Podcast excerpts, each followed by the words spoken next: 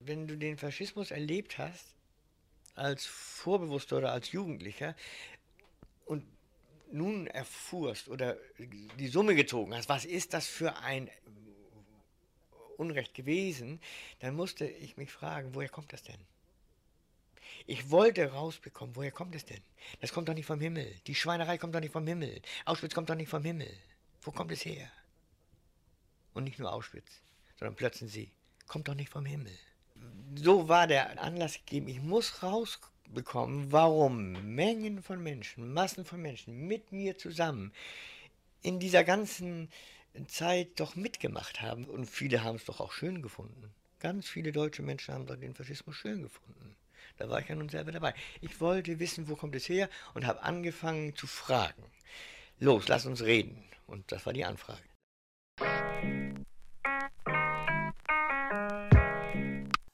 Christian Geißler, Schriftsteller und unorthodoxer Kommunist, wurde 1928 in Hamburg geboren.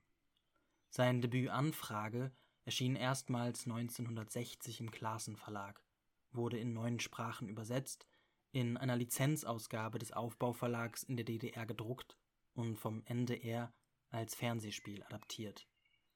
Trotz seines bahnbrechenden Debüts, weiteren literarischen Erfolgen und der langjährigen Arbeit als Autor von Romanen, Fernseh- und Hörspielen, Dokumentarfilmen und Gedichten ist Christian Geißler in weiten Teilen der Literaturlandschaft in Vergessenheit geraten.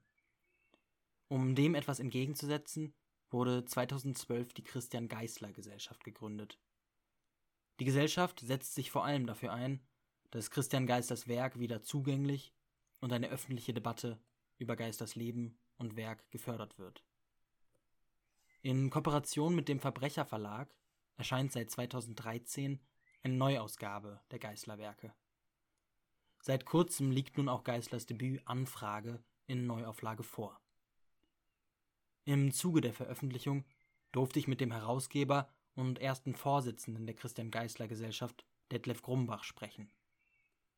Zur Transparenz Leider gab es einige Technikprobleme mit Detlefs Mikrofon, was sich ab und an in der Audioqualität bemerkbar macht.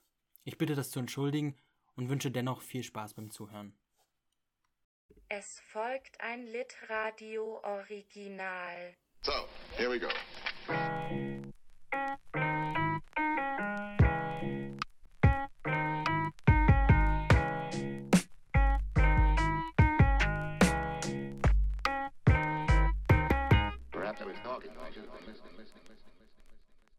Hallo Detlef, ich freue mich sehr, dass du da bist.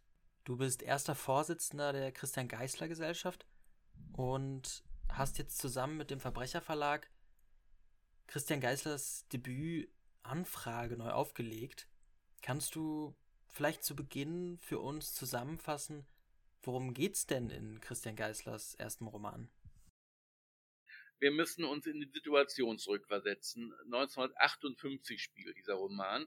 Die Nazi-Zeit, Kriegsende waren also 13 Jahre vorbei, aber es hat sich nicht viel geändert. Alte Nazis waren wieder an der Macht in allen Schaltstellen der Gesellschaft. Entnazifizierung war eine Farce.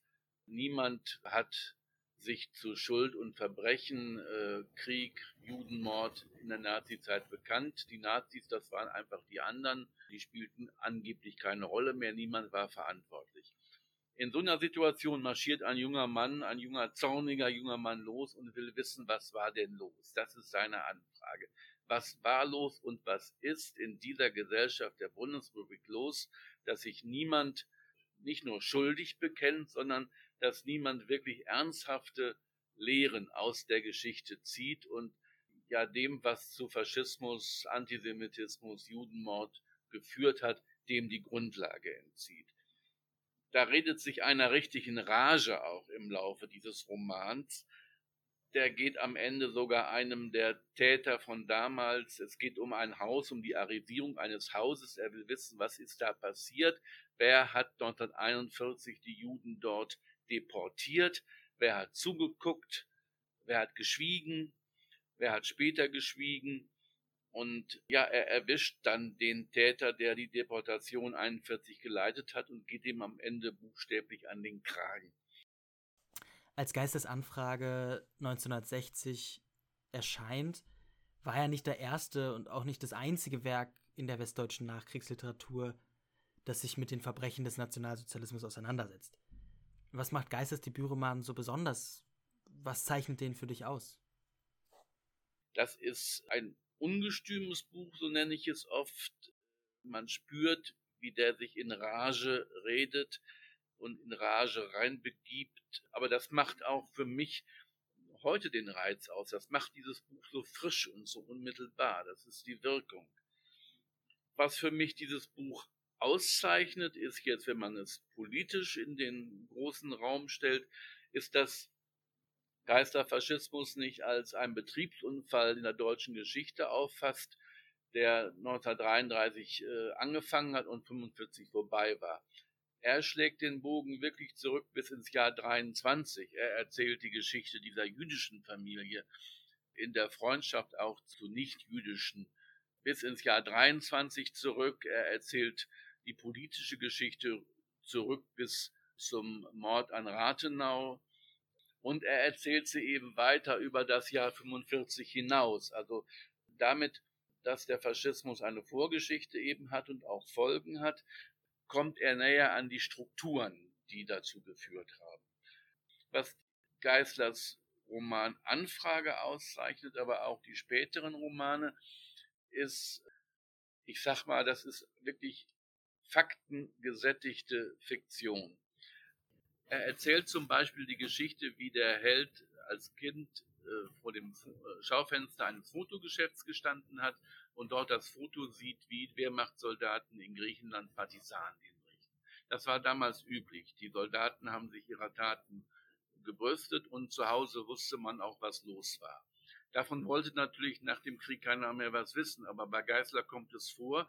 Er erzählt da eine kleine Geschichte innerhalb dieses Romans und im Anhang kann man dann sehen, gibt er die Quellen an. Er sagt so, wo ist das Foto her und was ist in Griechenland wo genau geschehen, was haben deutsche Soldaten da gemacht.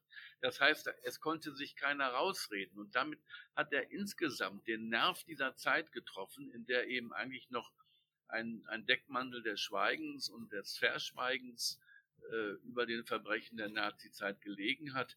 Da hat er ja sehr konkret nachweisbar äh, diese Beispiele angeführt und er hat auch sehr konkret diese deine Anfrage, wo sind denn die Täter heute, die Väter, die schweigen in dieser Gesellschaft, das, das hat er wirklich ja auf den Punkt gebracht und aufgespießt.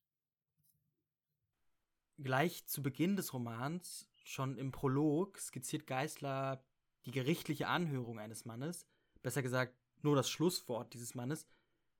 Und dieser Mann erhebt sich zu seinem Schlusswort sieht dann in, im, im Publikum seinen Sohn und bekennt sich daraufhin selbst für schuldig. Für welches Verbrechen genau bleibt erstmal unklar.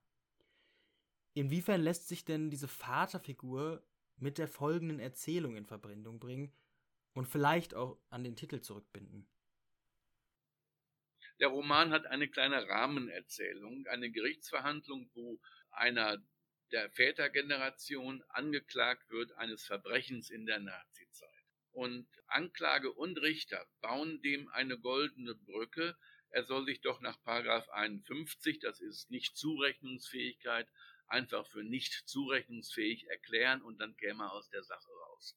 Ja, und da sieht er seinen Sohn und verweist auf diesen Sohn und sagt, ich plädiere für schuldig, weil es besser ist für einen Sohn, einen Vater zu haben, der weiß, was er getan hat und dazu steht, was er getan hat und die Konsequenzen übernimmt, als einen Vater zu haben, der nicht zurechnungsfähig ist. Das ist eigentlich der Kern, ein, ein Lebensthema von Christian Geisler, die Frage danach der Verantwortung. Er hat sich selber das auferlegt in einer Rigorosität und hat es auch allen anderen abverlangt, dass man für das, was man tut, bitteschön die Verantwortung übernimmt und dazu steht, um das ist das große Ziel, eben dann auch Konsequenzen ziehen zu können. Wenn ich verrückt war, äh, dann kann ich nichts lernen aus der Geschichte. Und diese Rahmenerzählung, sein Plädoyer dafür, ich bekenne mich schuldig, angesichts dieses Sohnes in Verantwortung für die kommende Generation, ja, die steht in krassem Gegensatz zu dem ganzen Roman, was dann erzählt wird. Geißler sucht ja, oder der Held des Romans, Klaus Köhler heißt der, der sucht ja Vertreter der Vätergeneration, die so handeln, die Verantwortung übernehmen und er findet sie nicht. Das ist die Realität. Er findet nur Leute, die sich rauslavieren oder die sogar noch ja weiterhin Nazis sind. Du hast jetzt in deiner Ausführung schon benannt, dass sich auch Geißler selbst rigoros in die Verantwortung genommen hat. Für was musste er sich denn, jetzt mal ganz platt gefragt, für was musste er sich denn selbst in die Verantwortung nehmen? Ja, das kommt aus seiner Geschichte heraus natürlich ganz deutlich. Er ist 1928 geboren, 2008 gestorben, ist also 80 Jahre alt geworden. Und wer 28 geboren ist, der gehört zur sogenannten Flakhelfer-Generation. Das sagt heute den wenigsten noch was. Die Flakhelfer, das waren die, das war die Generation, wo die jungen Männer noch, also mit 15, 16 Jahren zum Krieg eingezogen wurden und dann in solchen Flakstellungen ihren Dienst tun mussten. Also hat er wirklich Krieg tatsächlich noch erlebt. Er hatte das Glück, dass er dann dort äh, desertieren konnte, mit nicht jetzt, dass er alleine abgehauen ist, sondern er hatte da einen Vorgesetzten, der das eingesehen hat, dass das Ganze keinen Zweck mehr hatte. Äh, das ist diese eigene Kriegserfahrung, die ihn prägt. Aber stärker oder genauso stark mindestens ist sein familiärer Hintergrund. Er hat diesen familiären Hintergrund auch später immer wieder, wenn er Reden gehalten hat, zu seinen Standpunkten praktisch als Beglaubigung für seine Haltung genannt. Eine Rede hat er mal angefangen mit dem Satz, ich komme aus einer ganz gewöhnlichen, freundlichen Hamburger, ja und was dann? Es stellen sich sofort Wörter ein, Kaufmannsfamilie, Hafenarbeiterfamilie, Kapitänsfamilie. Das ist das, was man sofort erwartet. Geißler sagt, ich komme aus einer ganz gewöhnlichen, freundlichen Hamburger Nazi-Familie. Das zeigt auch schon seinen Umgang mit Sprache ein bisschen, wie er einfach sozusagen Klischees durchbricht und Erwartungen zertrümmert und das eigentlich das Unerwartete kombiniert. Du sprichst die freundliche Hamburger Nazi-Familie schon an und sagst, der familiäre Hintergrund ist sehr wichtig gewesen für Geißler, auch für sein Schreiben, sein Schaffen. Kannst du darauf noch ein bisschen ausführlicher eingehen, also auf die familiären Hintergründe? Diese ganz gewöhnliche, freundliche Hamburger Nazi-Familie bestand eben aus Vater und Mutter. Der Vater war tatsächlich NSDAP-Mann, Ortsgruppenleiter und hat mit dem Jungen äh, im Garten Handgranaten-Weitwurf trainiert und hat ihn natürlich in eine HJ-Uniform gesteckt. Und die Mutter, die Mutter beschreibt er als antifaschistisch aus Wissen und Instinkt. Er hat zwei Onkel gehabt, die Mitglied der KPD waren und nach Moskau emigriert waren. Das hat er als äh, junger Mensch wahrscheinlich gar nicht so mitbekommen, aber das hat ihn natürlich geprägt. Er hat auch nach 45, Anfang der 50er Jahre kam ein Onkel aus Moskau zurück. Das ist auch wieder so eine besondere Geschichte. Äh, zwei KPD-Genossen sind in Moskau im Exil während der Zeit der stalinistischen Säuberungen.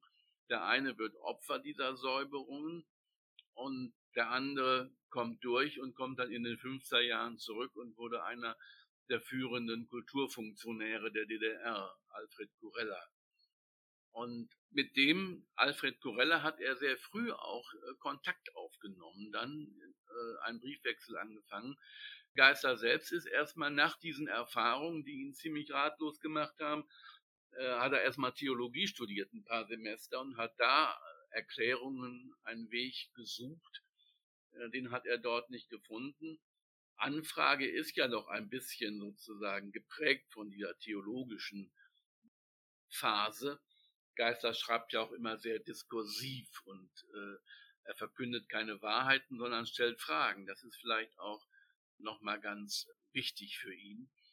Ähm, und diese Fragen stellt der Klaus Köhler ja in dem Roman sehr verschiedenen Leuten. Und dann zu diesen Fragen und Diskussionspartnern gehört eben auch ein äh, Kollege von ihm, der Kommunist ist. Der ist etwas holzschnittartig gezeichnet, in der DDR-Ausgabe hat man davor gewarnt und hat gesagt, so wie Geißler den Kommunisten sieht, das ist gar keiner. Ja, aber Geißler war da sehr offen und hat eben interessiert an allen diesen Dingen und hat sich eben ist auf dem Weg eben dann ja selber auch zum, zum Marxisten geworden und zum Mitglied der KPD, wo er aber auch wieder rausgetreten ist. Also noch etwas Geisler prägt. Ich habe eben gesagt, das ist diese ja, Rigorosität, mit der er anderen Leuten und sich selbst abverlangt, Verantwortung für das zu übernehmen, äh, was sie gemacht haben. Und das hat ihn aber immer wieder auch in Konflikte gestürzt mit äh, allen Gruppen und Zusammenhängen, in denen er war. Äh, kommunistische Parteien zum Beispiel neigen ja dazu, den einzelnen Mitgliedern die Verantwortung abzunehmen. Nach dem Motto, die Partei, die Partei, die hat immer recht. Und insofern ist er da äh, auch wieder rausgegangen aus der kommunistischen Partei. Und er hat sich mit allen seinen Verlagen, in denen er war, zerstritten wenn irgendjemand meinte, für ihn denken zu müssen und ihm was abnehmen zu müssen, dann war er sehr schnell weg und hat gesagt, nee, wir brauchen den Einzelnen, der weiß, was er tut und entscheidet, was er tut, aber wir brauchen eben aber auch das Kollektiv. Das war ihm genauso bewusst. Wir brauchen das Kollektiv, die Gruppe, die Partei. Aber diesen Widerspruch aufzulösen, ja, ich glaube, das ist ihm bis zum Schluss nicht gelungen. Im Nachwort schreibst du, Zitat, Geisler entwickelt schon in seinem ersten Roman die literarische Technik, die auch seine späteren Werke auszeichnen soll. Zitat Ende. Und im Anhang wird dann von einer typischen, in Anführungszeichen, Geißler-Sprache gesprochen. Was macht diese beiden Komponenten für dich aus? Das ist schwierig. Geißler Sprache ist erstmal, ist vielleicht das Einfache. Geisler hat auch es geliebt, zum Beispiel, er gesellschaftliche Regeln gebrochen hat und äh, sich von gesellschaftlichen Regeln befreit hat. So hat er das auch mit der Grammatik zum Teil getan, mit der deutschen Sprache. Also er hat eigene Sprachschöpfungen. Er ist kreativ mit Sprache umgegangen, hat unerwartete Kombinationen, Wörter zusammengebracht, die eigentlich nicht zusammengehören und hat damit immer sozusagen einen Stolperer in die Texte eingebaut. Und das macht eigentlich das Widerständige auch seiner Sprache aus. Das, das Gegenteil ist, wie er selber mal gesagt hat, er las auch gerne süffig geschriebene Bücher, aber süffig geschriebene Bücher, die so, ja, die man sich so reinzieht. Hm, Feuchtwanger nannte er süffig und Franz Werfel nannte er süffig. Hm, hat er auch gelesen, aber Geißler ist nicht süffig. Äh, bei Geißler hakt immer irgendwas. Geißler Sprache beinhaltet auch ja dieses sehr stark, was ich diskursiv nenne, also das auch in einem späteren Roman, wird Zeit, dass wir leben, treibt er das auf die Spitze. Da gibt es endlos lange Sätze, wo einem wirklich die Sachen um die Ohren fliegen. Äh, man weiß nicht mehr, wer spricht. Man sitzt wie sozusagen wie ein Mäuschen unterm Tisch und oben äh, fliegen die Fetzen in Diskussionen über politische Fragen und erzwingt dadurch den Leser, die Leserin, ja eine eigene Haltung dazu zu entwickeln. Er setzt nichts vor. Äh, politische Literatur äh, im schlechten Sinne ist ja Literatur, die sich die richtigen Themen auswählt und in der dann äh, Figuren mit den richtigen Meinungen auch das Richtige tun. Und dann gibt es noch ein paar Bösewichte, die dazwischen funken. Das ist nicht Geißler. Geisler, ja, der Titel Anfrage ist ja schon eine Frage. Geisler will wissen. Er hat in einem Interview gesagt, warum habe ich dieses Buch geschrieben? Ich wollte wissen, woher das kommt. Woher kommt Auschwitz? Woher kommt Plötzensee, die Hinrichtungsstätte der Nazis für Widerstandskämpfer? Woher kommt der Krieg? Politische Literatur als Wissen wollen, als Fragen und nicht als Predigen von Wahrheit. Um nochmal zur Frage der literarischen Technik zurückzukommen, hm, kannst du ja Geislers literarische Technik für uns erläutern? In Anfrage, aber vielleicht auch darüber hinaus? Na, die hat sich schon äh, ja entwickelt, zum Beispiel in diesem ersten Roman in Anfrage, wenn man, wenn ich sage, dieser die Technik ist einmal diese, diese dialogische Struktur, die äh, in Anfrage manchmal noch äh, sehr da sind ja zum Beispiel Passagen drin, wo wirklich dann auch ja wie ein Interview gedruckt Passagen drin, wie er, er spricht mit einem Landtagsabgeordneten, äh, der der Schwager von einem Sohn dieser jüdischen Familie ist und dieser Schwager erklärt dann, dass die Juden ja eigentlich selber schuld waren. Er spricht mit dem einem Lehrer, wo dieser jüdische Mensch in, der, in die Schule gegangen ist, der sich schuldig fühlt, aber irgendwie nicht weiß, wie er mit seiner Schuld umgeht. Er spricht mit dem Kollegen, der Kommunist ist. Er spricht. Es sind sehr viele Gespräche in dieser Anfrage noch. Das äh, entwickelt sich später dahin, zum Teil eben ganz extrem, eben sagte in der Zeit, dass wir leben, dass man einfach, da, da ist nicht mehr ein Gespräch, wo man sagt, A sagt dies, B sagt das, C sagt das, sondern da ist plötzlich also das Stürzen äh, die verschiedenen Standpunkte, Meinungen, Positionen wirklich ineinander und man muss rauspuzzeln, wo, was, was denke ich eigentlich, wie verhalte ich mich eigentlich dazu als äh, Leserin oder Leser. Das ist dieses Dialogische. Das andere ist das Dokumentarische.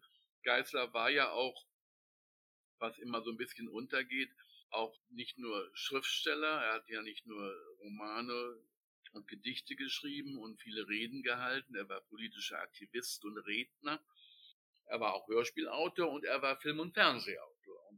Als Fernsehautor hat er für den NDR fast 30 Dokumentarfilme gedreht, wo also auch schon diese diese Nähe zum Dokumentarischen ist also immer dieser Zugriff auf Wirklichkeit, nicht wie ich sie mir wünsche, sondern als Dokumentarfilmer mit der Kamera losgehen und gucken, so, wie ist es wirklich? Und dieses Dokumentarische, was dann in der Literatur unter, unterfüttert wird durch Recherchen, durch den Anhang, den diese Bücher haben, das zieht sich auch durch sein ganzes Werk bis zum Schluss. Also Kamalata beispielsweise ist ja ein Buch, was die politischen Kämpfe in den 70er, 80er Jahren sehr stark zum Thema hat, wo es unter anderem dann auch geht um die Frage der Roten Armee-Fraktion, der Gewalt, ist politische Gewalt gerechtfertigt. Da gibt es dann keinen Anhang mehr. Ich glaube, Christian hätte das gerne gewollt, aber das haben die Verlage dann nicht mehr mitgemacht.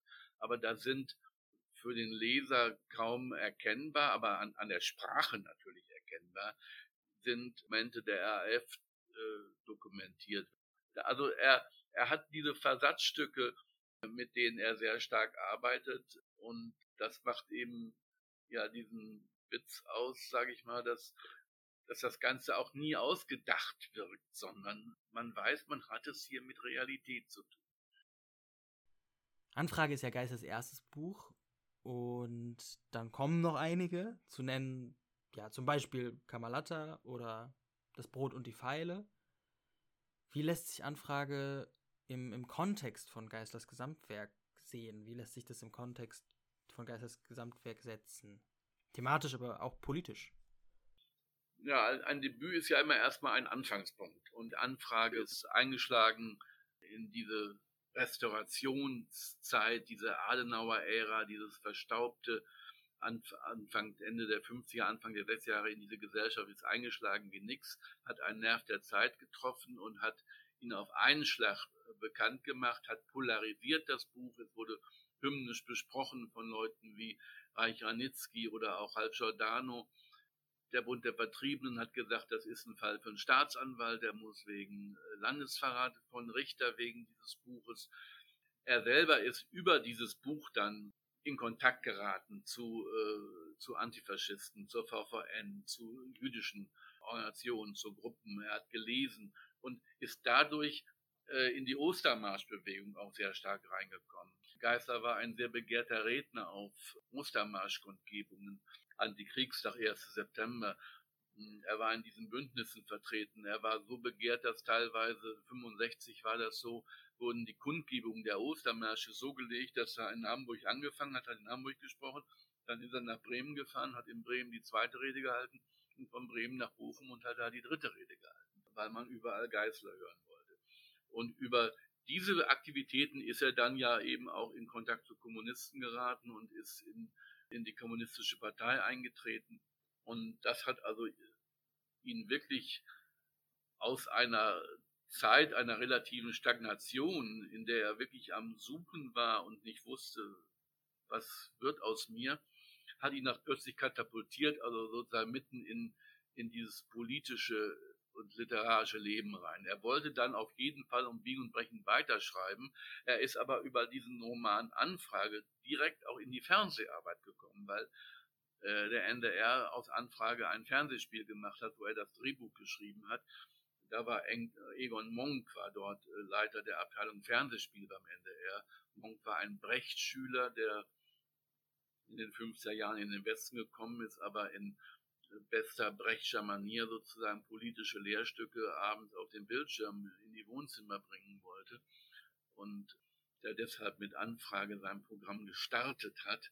Und daraus hat sich dann eine lange Zusammenarbeit entwickelt. Die, er hat dann Fernsehspiele gemacht und aus den Fernsehspielen dann auch wieder das nächste Buch, Kalte Zeiten, was sozusagen die Printfassung der Geschichte eines Arbeiterpaares ist. Der Filmtitel heißt Wilhelmsburger Freitag. Wilhelmsburger Freitag, der Freitag ist halt der Tag, wo Lohn gezahlt wird, wo der Arbeiter Geld in der Tasche hat. Hm, danach gab es noch eine kleine Reportage, die Geißler nach Österreich geführt hat, zu Schloss Hartheim, eine ehemalige Euthanasie-Einrichtung der Nazis. Äh, was er dort gesehen hat, hat ihn so erschüttert, dass er sagt, jetzt ist es vorbei mit den Anfragen, jetzt müssen wir die Gesellschaft verändern. Das war die Zeit, wo er dann auch in die KPD eingetreten ist, die damals illegal war. Und damit haben seine Bücher dann auch und sein Schreiben einen ganz anderen Drive gekriegt. Er sagt, ab diesem Moment hat er nicht mehr allein da gesessen, hat seine Fragen an die Gesellschaft gestellt, sondern in diesem Moment hat er aus dem Wir geschrieben, was die Gesellschaft verändert. Das ist dann der Roman Das Brot mit der Pfeile. Das ist praktisch eine da geht es um die Politisierung, äh, den Aufbruch in den 1960er Jahren. Danach kam ein Rückblick in die äh, 20er, 30er Jahre. Das ist, wird Zeit, dass wir leben. Da geht es praktisch von Hamburger Aufstand bis ins Jahr 33. Da wird die Geschichte dann erzählt. In den Kontroversen muss die KPD zu den Waffen greifen und versuchen, den Nationalsozialismus von vornherein sozusagen mit der Waffe in der Hand zu bekämpfen und zu vernichten oder wie müssen wir kämpfen gegen die Nazis. Danach kam dann Kamalatta, das ist praktisch die Fortsetzung vom Brot mit der Pfeile. Da geht es dann weiter in die 70er Jahre äh, Aktionen um die RAF. Die 70er Jahre waren aber auch gekennzeichnet ja durch eine große Zersplitterung der Linken. Aus der Studentenbewegung entstanden ja unzählig viele politische Gruppen, die in erster Linie sich gegenseitig bekämpft haben und in zweiter Linie erst den Klassengegner. All das äh, spielt in diesem Roman eine Rolle, sozusagen, wie, wie stellt die Linke sich da, wie organisiert sie den Kampf, ist Gewalt eine Lösung, ein breites Panorama ist dieser Roman des, des linken Widerstands. Dann kam, also Kamalata ist 88 erschienen, dann kam die Wende und damit war Geister dann im Grunde politisch-literarisch abgepfiffen im Westen.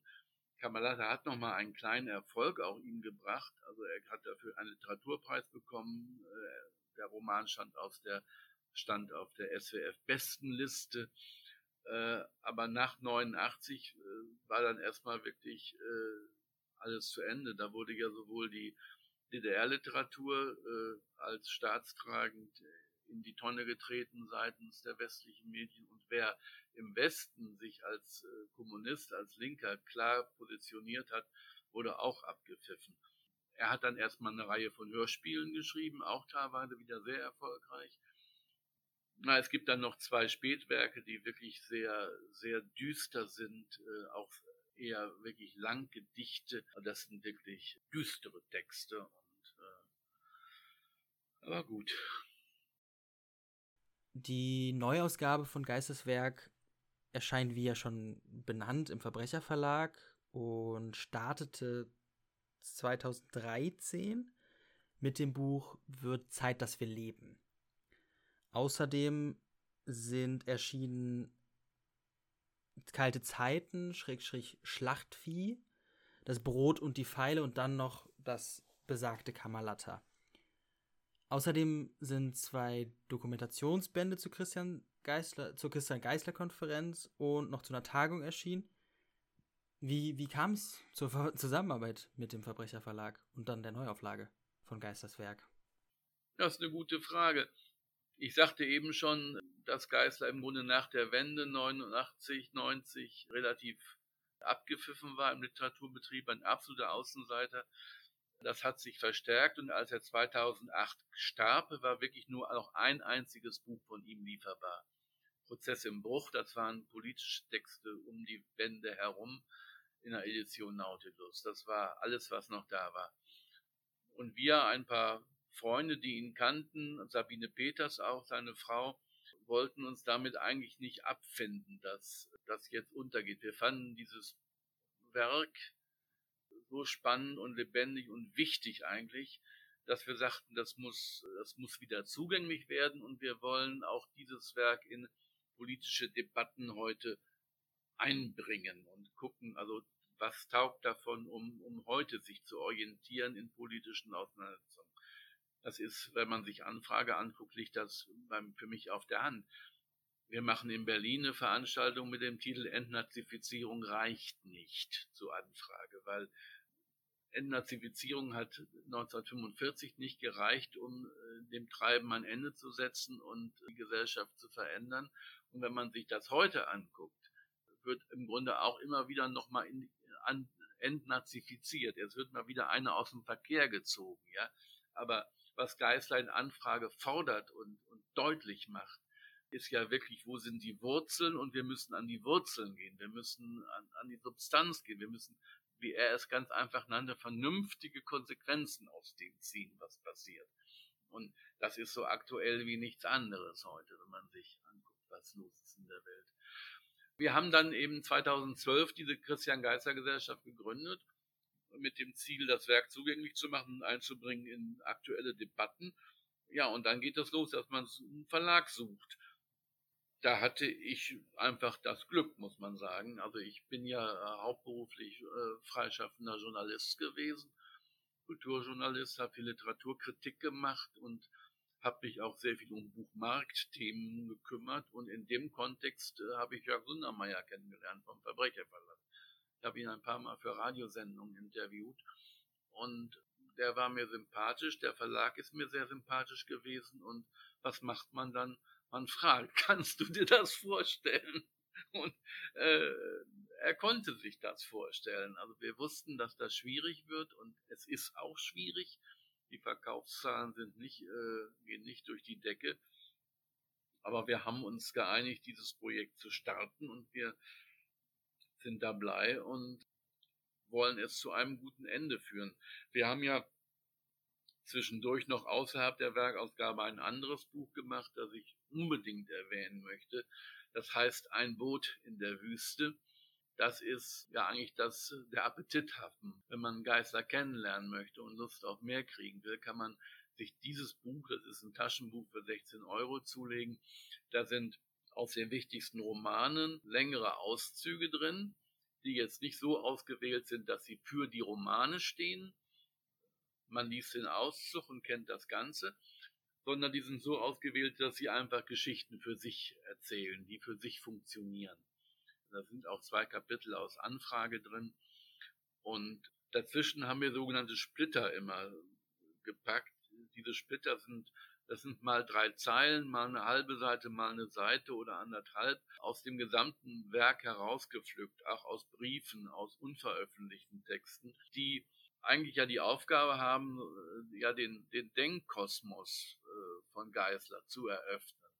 Das ist ein Buch, da kann man drin blättern, man bleibt hier mal hängen, bleibt da mal hängen und ja, man lernt so Geisler kennen und wenn man das, die, die Romanauszüge in der Chronologie liest, sieht man auch, wie sich die Sprache entwickelt hat. Und das ist eigentlich sozusagen der, der Türöffner für junge Leserinnen und Leser, die sich für Geißler interessieren.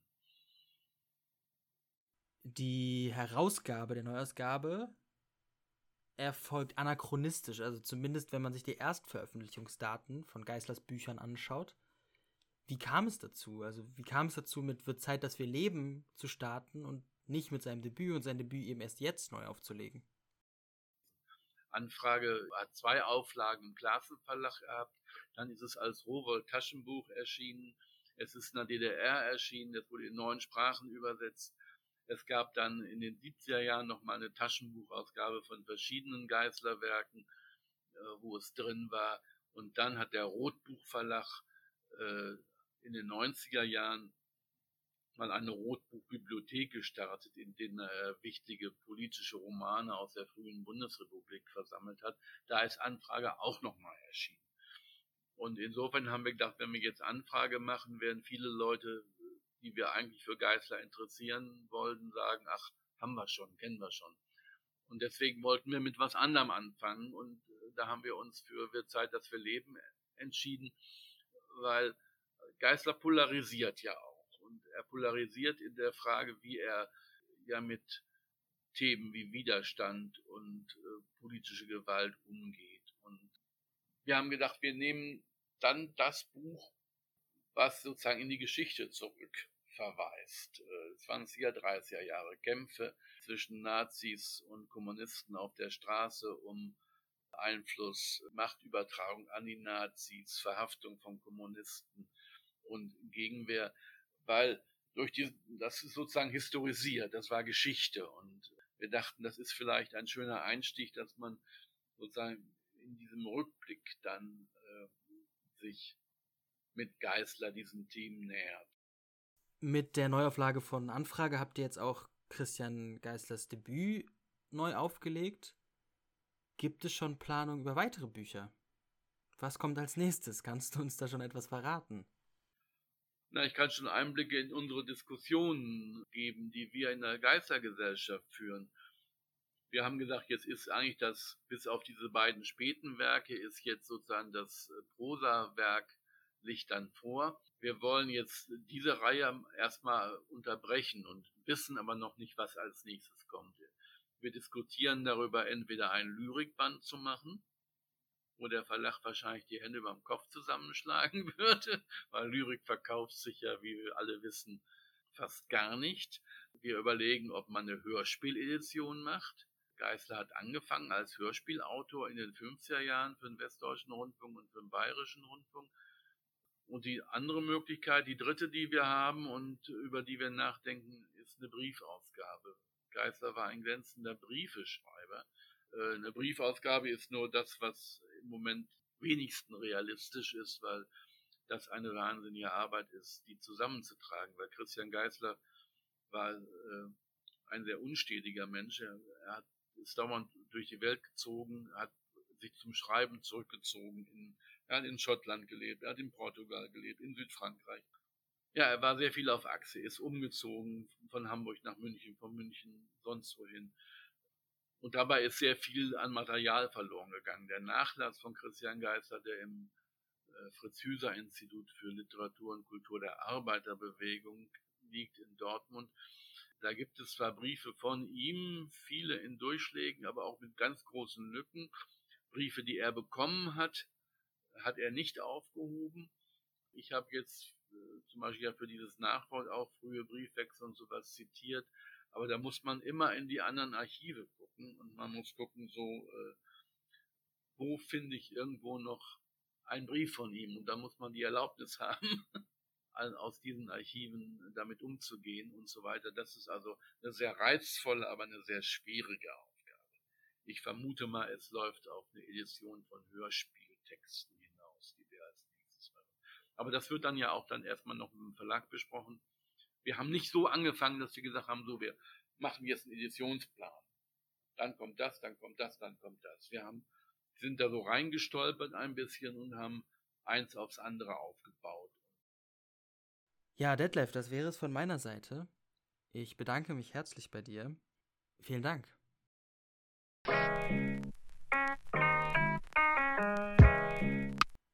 Die Neuauflage von Christian Geislers Debütroman Anfrage mit einem Nachwort von Detlef Krumbach ist im April 2023 im Verbrecherverlag erschienen, hat 344 Seiten und kostet 30 Euro.